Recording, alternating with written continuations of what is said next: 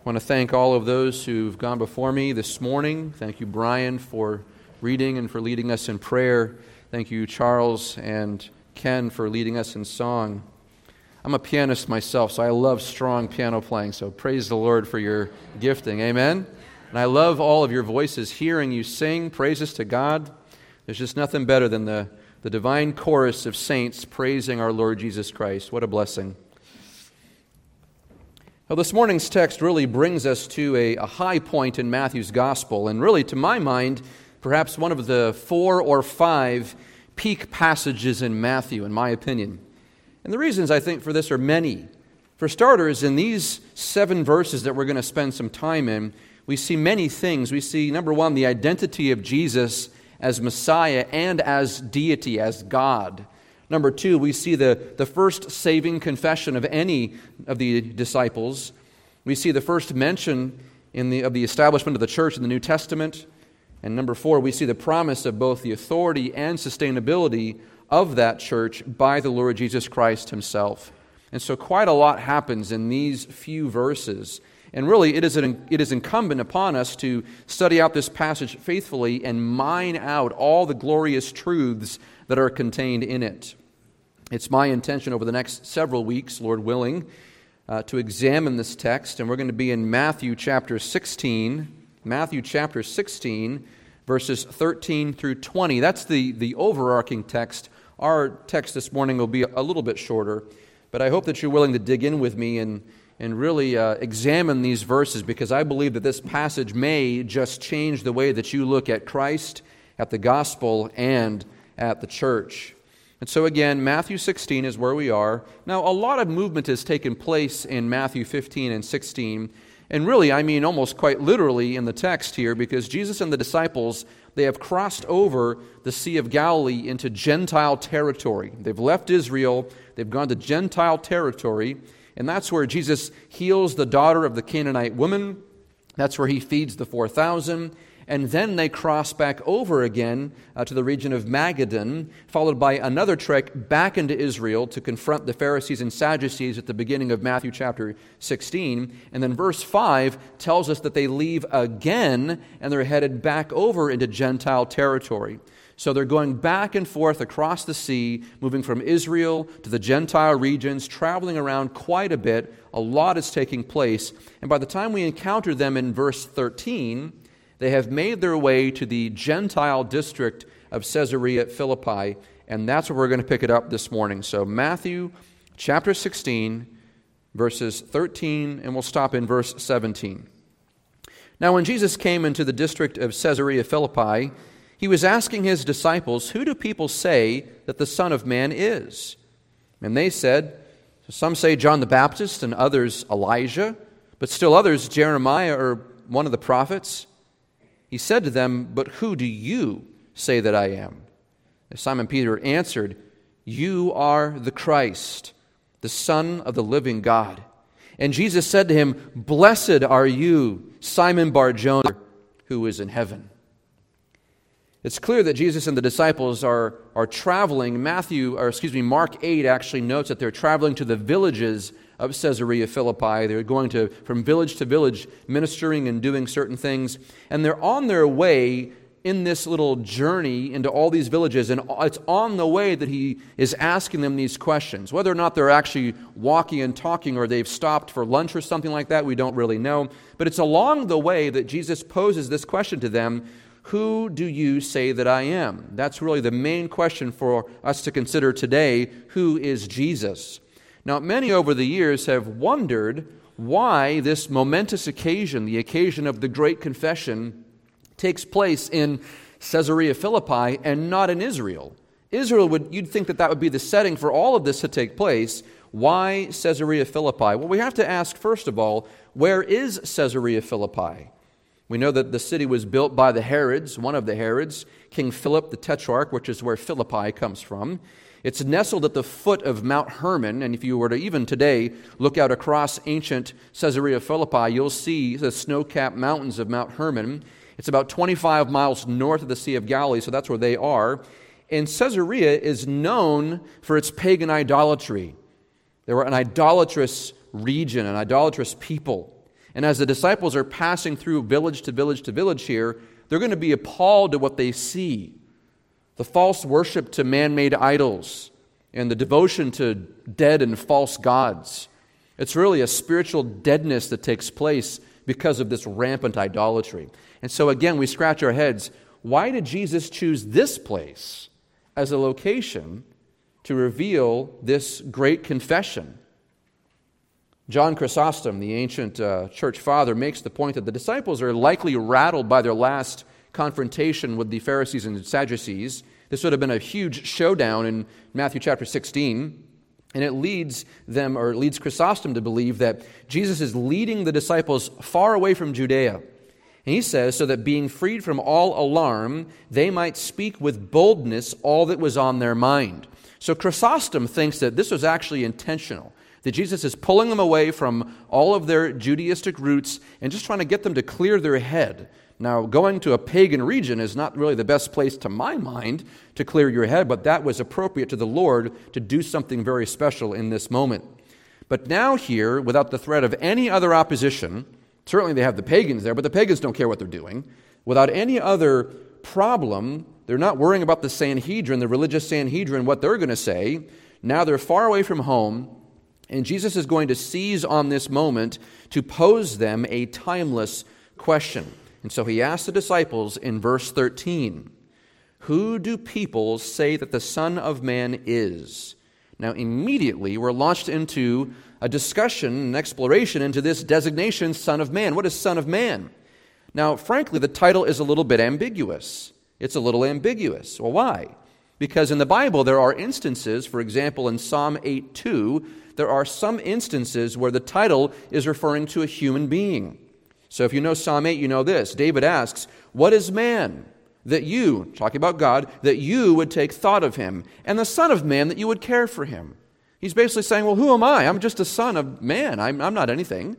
So in this context, it's a stylistic way to talk about a human being. So that's one, one way to talk about Son of Man. However, there's also another usage of Son of Man and that is that it's used as a messianic title a messianic title. In daniel 7.13 the prophet daniel he gets a vision from heaven whereby he testifies i kept looking at the night visions and behold with the clouds of heaven one like a son of man was coming. And he came up to the ancient of days that's god that's eternal god. He came up to the ancient of days and was presented before him and to him the the Son of Man, was given dominion, glory, and a kingdom that all peoples, nations, and men of every language might serve him. His dominion is an everlasting dominion, which will not pass away, and his kingdom is one that will not be destroyed. Stark difference between who am I that you would pay attention to me, and Son of Man inheriting all of creation and all kingdoms and all of reign and authority. And so, what does this title mean? Again, Daniel is talking about a person he sees in the throne room of heaven who is given full dominion and authority over all, all things, and yet Daniel discerns that he just looks like a man. How does that make any sense? How would we see a son of man in heaven with God where no man can go? This is corroborated by Ezekiel's vision. Ezekiel 126, where he beholds a person sitting on the throne of heaven, he says, with an appearance like a man. Now, this title, Son of Man, is one of Jesus' favorite titles. He refers to himself many times in this fashion. And some scholars believe that the reason he seizes on this title is specifically because of its ambiguity. It's a way for him to speak honestly about himself as the, the, the, incarnate king who's come to earth in the form of a man. It's an honest messianic uh, title with messianic overtones, yet it's unassuming enough where it could be his opponents would just say, well, maybe he's just talking about himself as a man the way David does. And so it's ambiguous. Yet the disciples know who he's referring to. They know that he's talking about himself when he says the Son of Man. They know that it's him. They know he's using it for himself here. And so he poses the question who do people say that the Son of Man, Jesus talking about himself, who do they say that the Son of Man is? Now, some here have to see that he's not asking about uh, those who are decidedly against him. He's not saying, What do the Pharisees and Sadducees and scribes and the enemies of Israel, what do they all think? He doesn't really, frankly, care what they think. He's not asking about the opponents. Rather, the question seems to be more in regards to uh, what is the general chatter with the population of Israel that you're encountering? When you go out, when, when I sent you back, remember in, in Matthew, the, Matthew, I think it was chapter 10, when he sends out all the disciples to go to all the villages and towns and proclaim the gospel, then come back, what are people saying? What are they saying about me, the Son of Man? That's essentially what he's asking. Does anybody have any idea who I really am? Verse 14, the disciples begin to recount a, just a mere sample of the popular answers. Some say John the Baptist. Now, there are several reasons for this identification. For starters, that many had heard of John the Baptist. John the Baptist was arguably more popular in his heyday than Jesus was at the beginning of his ministry. John was very popular. People went from all over Israel to go out to the wilderness to see John the Baptist. So they, they heard about John, but not everybody had ever seen John. Remember, this is, this is pre cell phone, this is pre selfie technology here. You couldn't just send somebody a picture, that's who the guy is.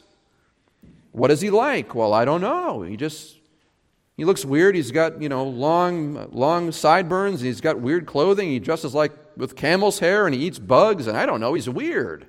But I can't stop hearing him preach. He's amazing. And so they didn't know who he was. So some believe when they encountered Jesus, they said, well, that must be John the Baptist. So there's, there's one simple uh, explanation for that, but there's another reason it existed as well. There is a theory that after the death of John the Baptist, after John died, there was a theory that maybe he was coming back, reincarnate, as Jesus. And actually, Herod believed this in Matthew 14, too. It was more out of irrational fear, though. Oh no, John's come back to haunt me. But that could have been a theory that, that John, after he had died, had now chosen to, to minister through this person of Jesus of Nazareth. But again, there's a big question. They don't know who he is. And so, again, some say that he's John the Baptist, but others say that he's Elijah. Now, why Elijah? Why Elijah? Well, the final prophecy in Malachi 4 5, which we looked at back in 2019, if you remember, Malachi 4 5, the final prophecy is that God is going to send Elijah, the prophet, before coming, before the coming of the great and terrible day of the Lord. And so God has already told Israel that I'm going to send Elijah to you and then I'm going to come. And so people sensing the fever pitch of the moment, they could sense it, they could feel it. They could feel the birth pangs. They knew the end was coming at some point. Now we have the vantage point of looking back and saying they weren't they were still waiting. We're still waiting. But they didn't know is Jesus, this Jesus of Nazareth, is he Elijah coming to fulfill Malachi's prophecy? What's interesting, if you think about this, is that John the Baptist did no miracles at all. He only preached, which is why the connection to Jesus was very clear. But it's interesting that Elijah, like Jesus, did do miracles. He preached and he did miracles. And so you start to see, well, Elijah did miracles and preached, and Jesus does miracles and preached. Maybe that's him. So maybe it is Elijah. We don't know. Yet still others said he was Jeremiah. Jeremiah, well, what's going on with that? This is very interesting. The most simple way to understand this is to really to understand that people are affirming and equating Jesus' ministry with Jeremiah's ministry in terms of similarity. And maybe that could be. Jeremiah was known as the weeping prophet who with a fire in his bones. Maybe that's something that characterized Jesus' own ministry. We know that he was not passionless. Jesus was very uh, zealous and eager and, and had, had uh, uh, the way that he spoke was fire. I mean, he preached as in a way that no one had ever heard before. We know that he wept, John 11 35. So Jesus experienced all of the human emotions that we experience, of course, yet without sin. But it's possible that people could have seen him and say, well, that, that's Jeremiah. Just look at him. But there's another explanation. One rather strange one actually comes to us through the writings of 2 Maccabees chapter 2. Now, Maccabees is not scripture, but it is a helpful work of Jewish history. And 2 Maccabees chapter 2 talks about the day when Jerusalem was seized by Nebuchadnezzar in 586 BC.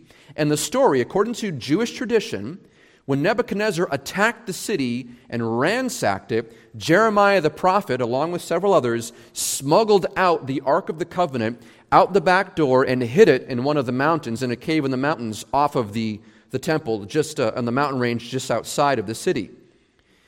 Now, according to, to tradition, there's a, a belief that when God returns for his people, Jeremiah is going to come back and reveal to them where the Ark of the Covenant is, bring the Ark back from its hiding place, and there, there will be a restoration of Israel. The Ark comes back, God comes down, and God's people then flourish. That was the belief, that was the tradition. And so many believe that maybe Jesus is Jeremiah. Maybe he's going to bring the Ark back, and we're going to have proper worship in the temple again with the Ark of the Covenant. And then the Lord at that point will come down and return to his people and restore us. Again, just a theory from 2nd Maccabees. But if not Elijah, if not Jeremiah, well, maybe he's one of the other prophets. That was another thing they were saying. We don't really know, but he's, he's clearly a prophet. He's clearly speaking from God, and that's what Nicodemus says in John chapter 3. We know that no one can do these signs and say these things that you're doing unless God was with him. And so the popular consensus seems to be that Jesus was some sort of God ordained prophet. And frankly, that's how many people regard Jesus even today. You ask most people, and religious or not religious, Christian, non Christian, you ask most people today, who is Jesus? Tell me something about Jesus of Nazareth. You get a lot of answers, but many people believe that he's nothing more than a zealous teacher or, or some kind of a wise, enlightened rabbi.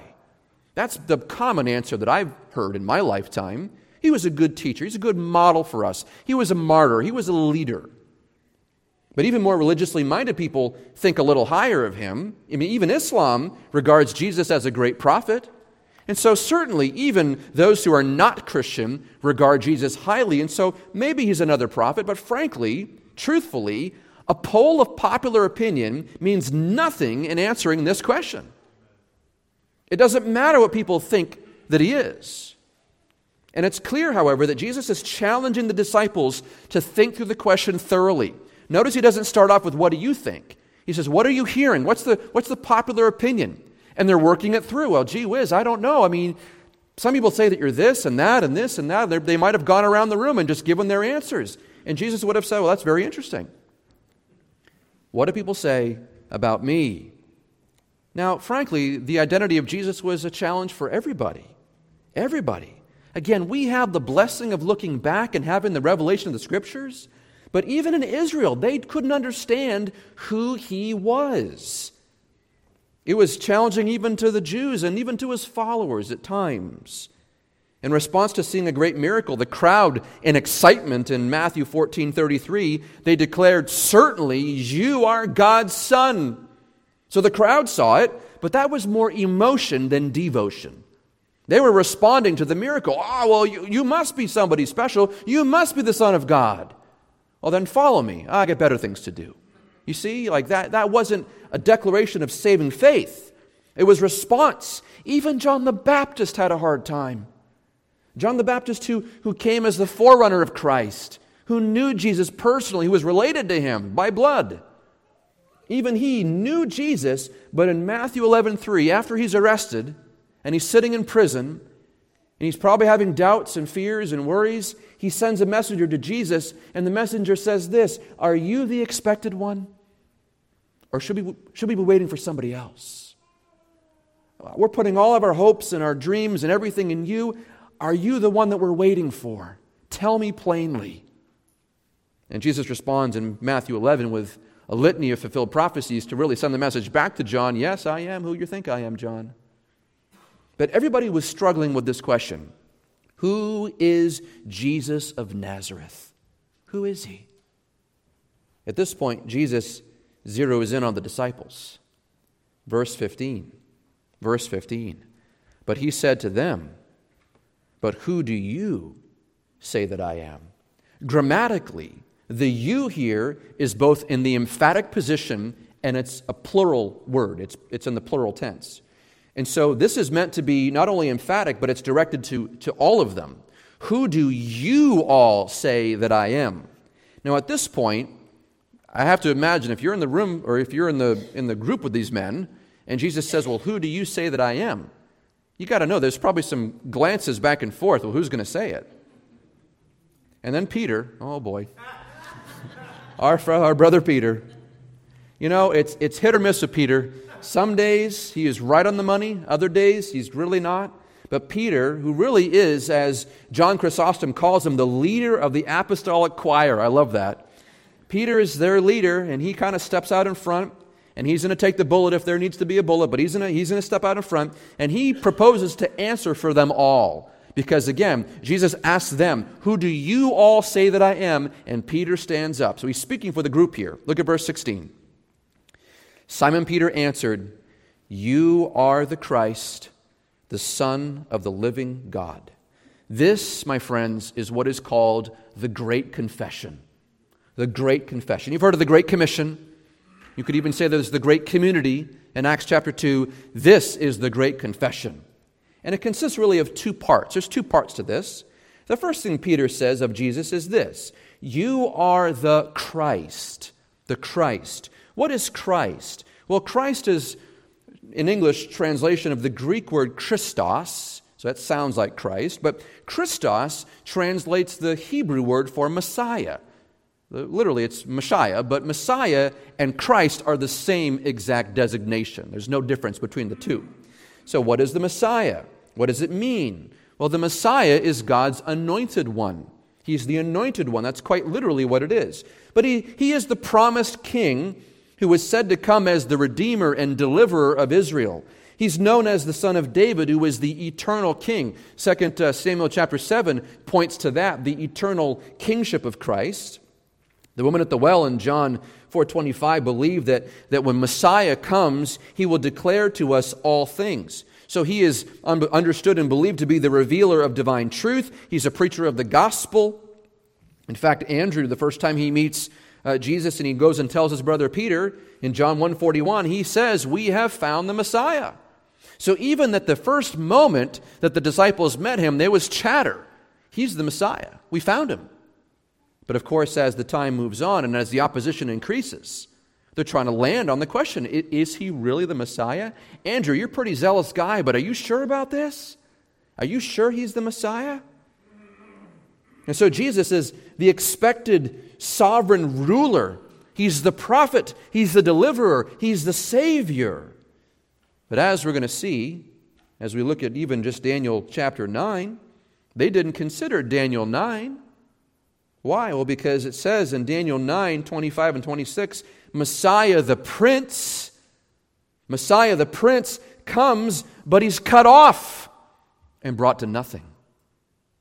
Now, just in a couple verses from now, we'll get to it eventually here in the very next moment. Peter rebukes Jesus for claiming that he's going to go and die.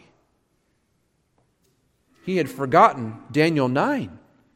Messiah is not just going to come and deliver and save and be king and all those things he is, but he's also first going to come and die and be cut off and brought to nothing. Daniel is predicting the death of the Messiah. But as soon as Peter rebukes and doesn't want to hear that from Jesus, how does Jesus respond? Get behind me, Satan. Get behind me, Satan. You are not setting your mind on God's interests, but on man's. Don't you dare say that I'm not going to go and die. Well, why? Isn't that an awful thing to think that our Messiah would go and die? Peter, how do you think I'm going to save people? There's no other way. I'm not saving you from the Romans. I'm not saving you in some nationalistic campaign. I'm saving you not only from yourself and from sin, I'm saving you from the wrath of God against you. I can't do that unless I go and die as a substitute sacrifice and my blood is shed on the cross and I pay for you. And then I'm going to come back and take you to myself. John chapter 14. And so these are all the components of the ministry of Messiah. But they didn't see all that yet. He had to pay for sins, he had to deliver, he had to save. And yet again, Peter didn't fully comprehend all the dynamics of Jesus' suffering and his death. But yet, despite not understanding exactly what Messiah is doing, despite all that, he still rightly identifies Jesus as the sole deliverer of Zion, the Messiah, the Christ. He gets it right. You are the Christ. And then he modifies that. He adds a second designation here, a second phrase. He says, You are the Christ, the Son of the living God. Now, there's a lot behind this phrase here. To call someone a son of something or someone is really to use a Hebraism, again, a, a, a cultural phrase from Jewish culture here, to, to say that they're just like somebody else. So if you're the son of perdition, that means that you're a son of hell. You're just like those who are condemned. If you're the son of encouragement, then you're identified with someone who's loving and encouraging, right? So, the son of imagery is to liken one person or one thing to something else. Of course, however, but beyond this, beyond the similarity, we know that the Bible calls Jesus the Son of God because of his eternal relation to the Father. He is the begotten Son of God. He's not created, he's uncreated, but he is begotten, and he's of the same divine substance as the Father. And add to that, Jesus is not begotten as, to some kind of a dead idol or faulty God like the ones they're worshiping in, in Caesarea. Rather, Jesus is the Son of the living God. The living God. So to call Jesus the Son of the living God is not to consider him a lesser being, son of lower than. That's not it. It's to connect Jesus to the living God of all creation. It's to identify the Son in the way that he sees himself in John 10:30 when he says I and the Father are one. They're not one in personhood. They're not the same person, but they are one in deity.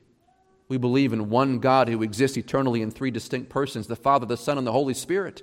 Each one of them is truly and fully God, and yet they are distinct in their personhood. That's general orthodoxy, isn't it? And so he is united with the Father, co equal with the Father, consubstantial with the Father.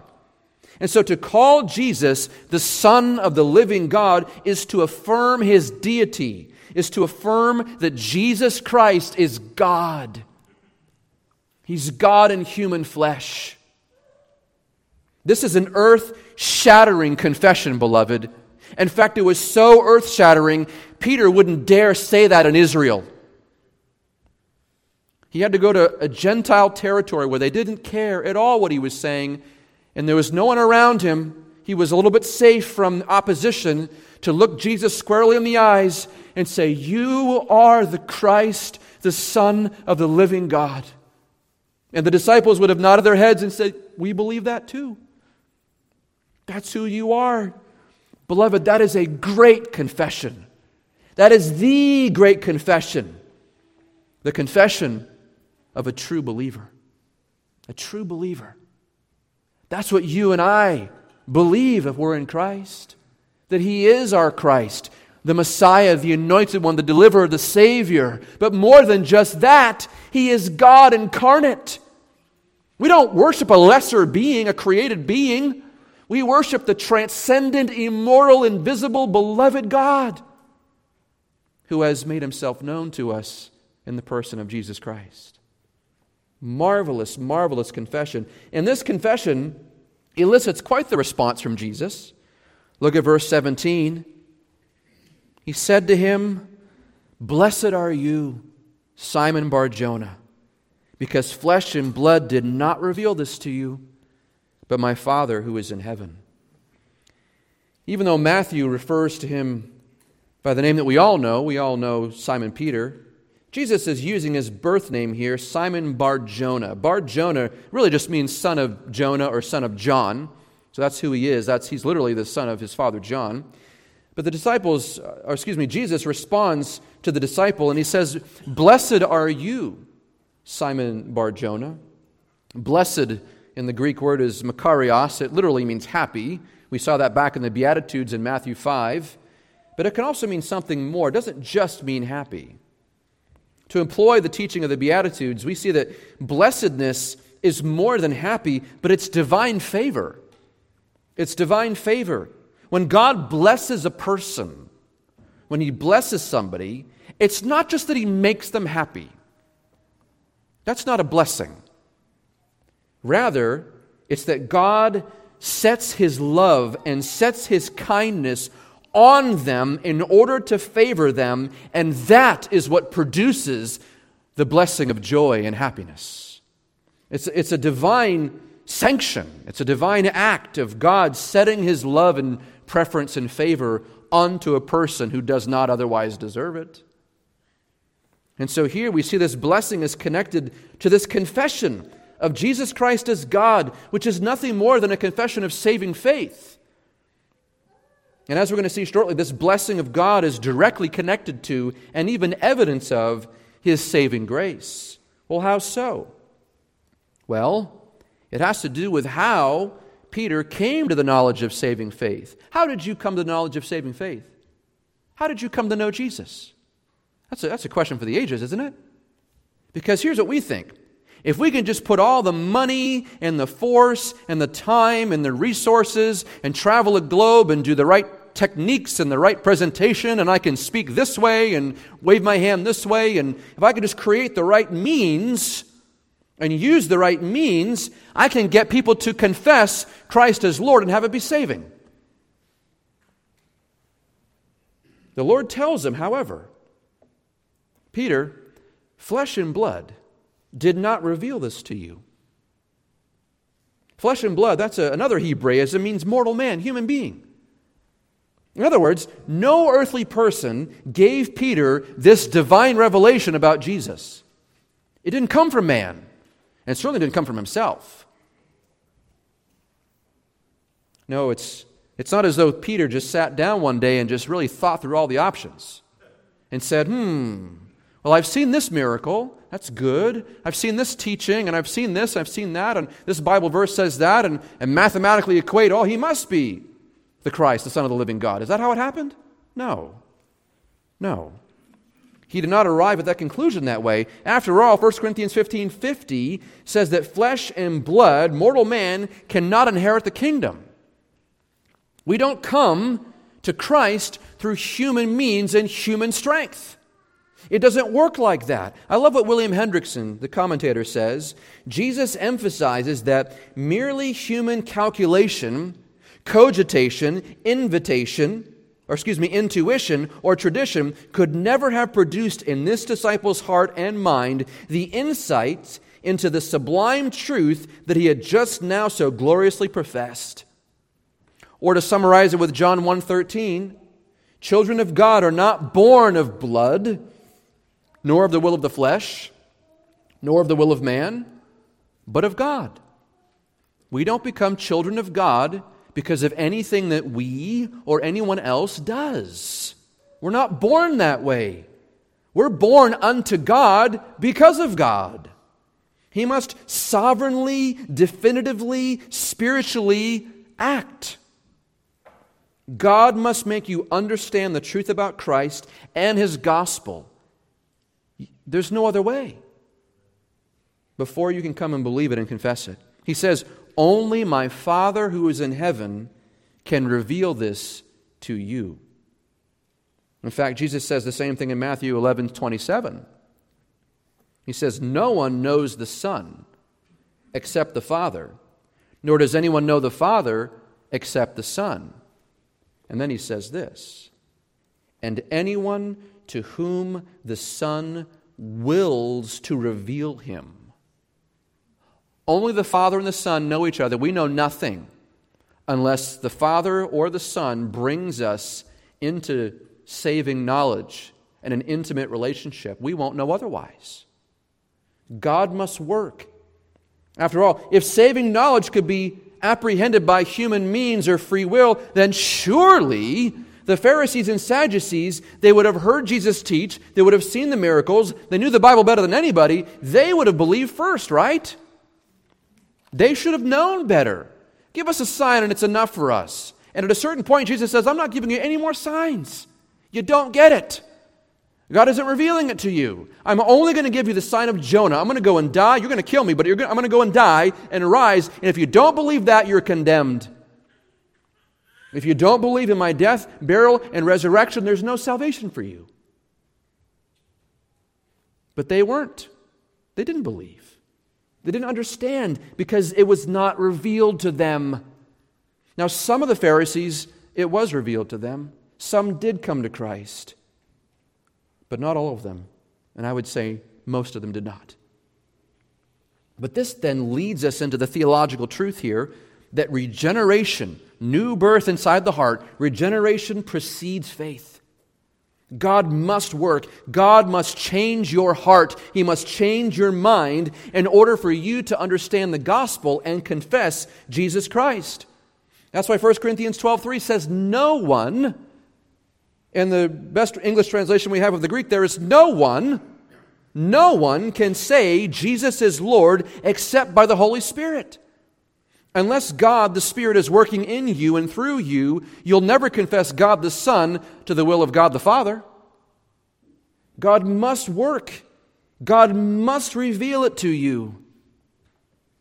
As we read in John 6:44, Jesus says, "No one can come to me unless the Father who sent me draws him, and I will raise him up on the last day."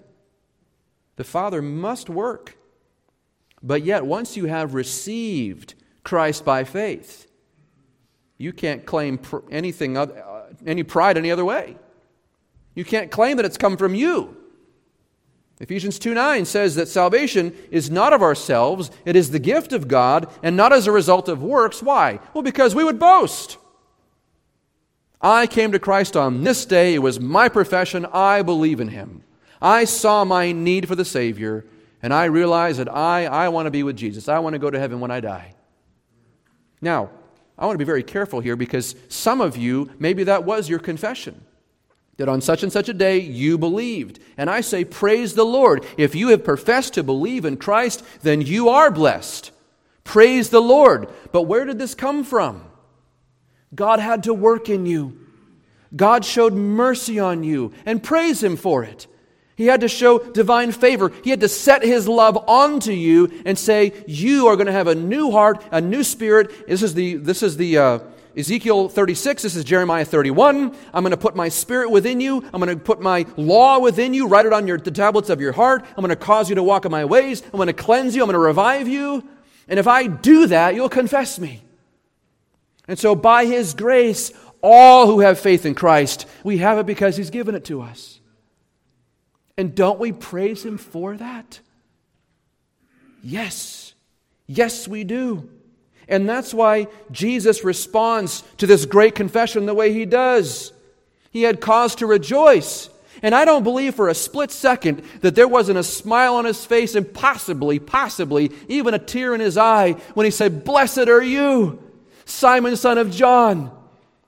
Jesus is rejoicing in this moment. Why? Because he knows the flesh and blood didn't reveal this to you, Peter, but my Father in heaven, He's working in you. And all of you in my group here, with the exception of one, all of you have God working in you because you confess and you know who I am. Blessed are you, sons of God. God is working. Amen and amen. Our confession is the first evidence that we have saving faith. And, i and I've seen it, just pastorally, I've seen it. You talk to a person, they come to church, they're a church goer, or maybe they're religious. And you say, Tell me about your love for Jesus. And they, well, you know, and they, they sidestep. It's amazing. And you wouldn't think that would happen. But you talk to a person and say, What do you believe about Jesus? What does he mean to you? And a person who has not been saved, who doesn't love Christ, they will dance all over it. Or they'll give you some blatant random answer that they read about on the back of a bumper sticker, but they don't really know. Now, some people can fake it, and that scares me. But our confession is the first evidence. When we examine those for membership, all of you who are members of this church, what's the common thing that we did with all of you? Asked you directly, How did you come to know Jesus Christ as your Savior? What is your testimony? Tell us about your testimony. We want to hear it. And then we always ask, how do you understand the gospel? And I lately I've been even adding this in. Explain it to a five year old. Very simple, the most simple way you can. Don't give me theological verbosity. I don't care about that. How are you a Christian? Well, Jesus Christ died on the cross and paid for my sin. And I, I am a sinner. I know I'm a sinner. But Jesus died for me, and I, when I realized that I was a sinner, I confessed my sins to him. And the Bible tells me if I confess my sins and believe on him, I'll have eternal life, I'll be saved. Amen. Blessed are you, because flesh and blood does not reveal that to us, but only the Father who's in heaven. And so, even though it is our first evidence of saving faith, there will be other evidences as time goes on. It's not the only evidence of your faith. There are other things, right? A growing hatred for sin, a growing love for others in this church, a growing desire for holiness and godliness, a desire to serve and give and love other people. All these are evidences. Hope in the gospel, hope in the future. All these are evidences of saving faith, but the very pinnacle of this is our confession. It's the first sign that you've been saved by God's grace through faith is that you believe in Christ again by faith. And what we're going to come to see is this that this common confession, this very simple, one sentence, simple, simple, simple confession, this becomes the basis and the shared confession of all believers. And as we're going to see, this is the basis of the creation of the church Think long and hard. This is our common connection, isn't it? We're all different. We're all, some of us are really different from each other, aren't we? I mean, a lot of us are friends, and I love all of you in Christ, and we're getting to know each other and all that stuff. But, but I've often thought about not all of us will be connected in the other parts of this world, right? But what is our common connection? What is our common love and our common unity together? We're, we're together in Christ, aren't we? And even if you and I have different personalities and we might even rub each other the wrong way, personality wise, but if you love Christ, I love you. And I hope that you love me too. And I, I'm expecting that in grace and in kindness you do. But isn't that our common confession? And let me tell you, that's the confession of every believer who's ever lived and will ever live until the end. It's what draws us together. What we believe about Christ determines who we are and how we are to live. It's everything. You are not the sum of your job. You're not the sum of how many children you have, even though you're blessed. You're not the sum of your abilities and your gifts and your hobbies. You're not the sum of your looks and your status. You're not the sum of your bank account. You're not the sum of any of that stuff. That's, that's all arbitrary in the, in, the, in the scheme of, of life, of eternity. The most important thing about you is who are you in Christ? And if you are in Christ, you are blessed. And that is central. Christ is central, and our confession is absolutely essential. I want to read what John Calvin writes here. This brief confession, he notes. He said, It's a brief confession, but one which contains the whole sum of our salvation in the praise of Christ is comprehended his eternal kingdom and priesthood, that he reconciles God to us and wins perfect righteousness, expiating our sins by his sacrifice, that he keeps his own, whom he has received into his trust and care, and adorns and enriches us with every kind of blessing. Amen and amen. And in that, that actually reminds me of Ephesians chapter 1. And I'm going to close here. If you want to turn there with me, you can. Ephesians chapter 1. What is this really all about? Again, this great confession being the evidence and the substance of something that God is doing. Ephesians chapter 1, verse 3.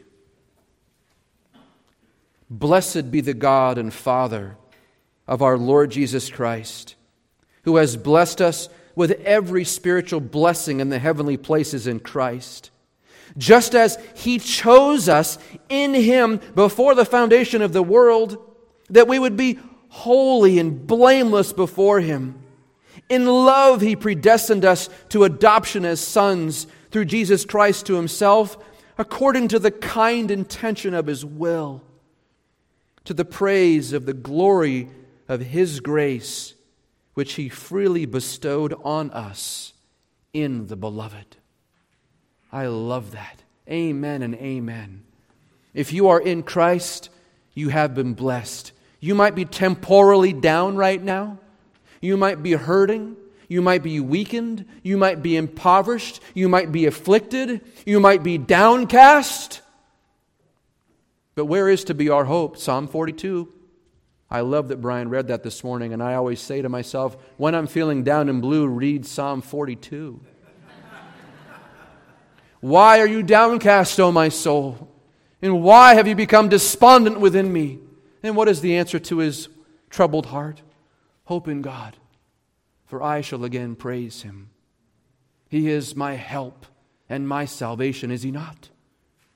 Oh, beloved, if you have the heartfelt, genuine confession of Christ as Lord and Savior and God, you are blessed and you belong to Him by His grace through saving faith. Let's pray.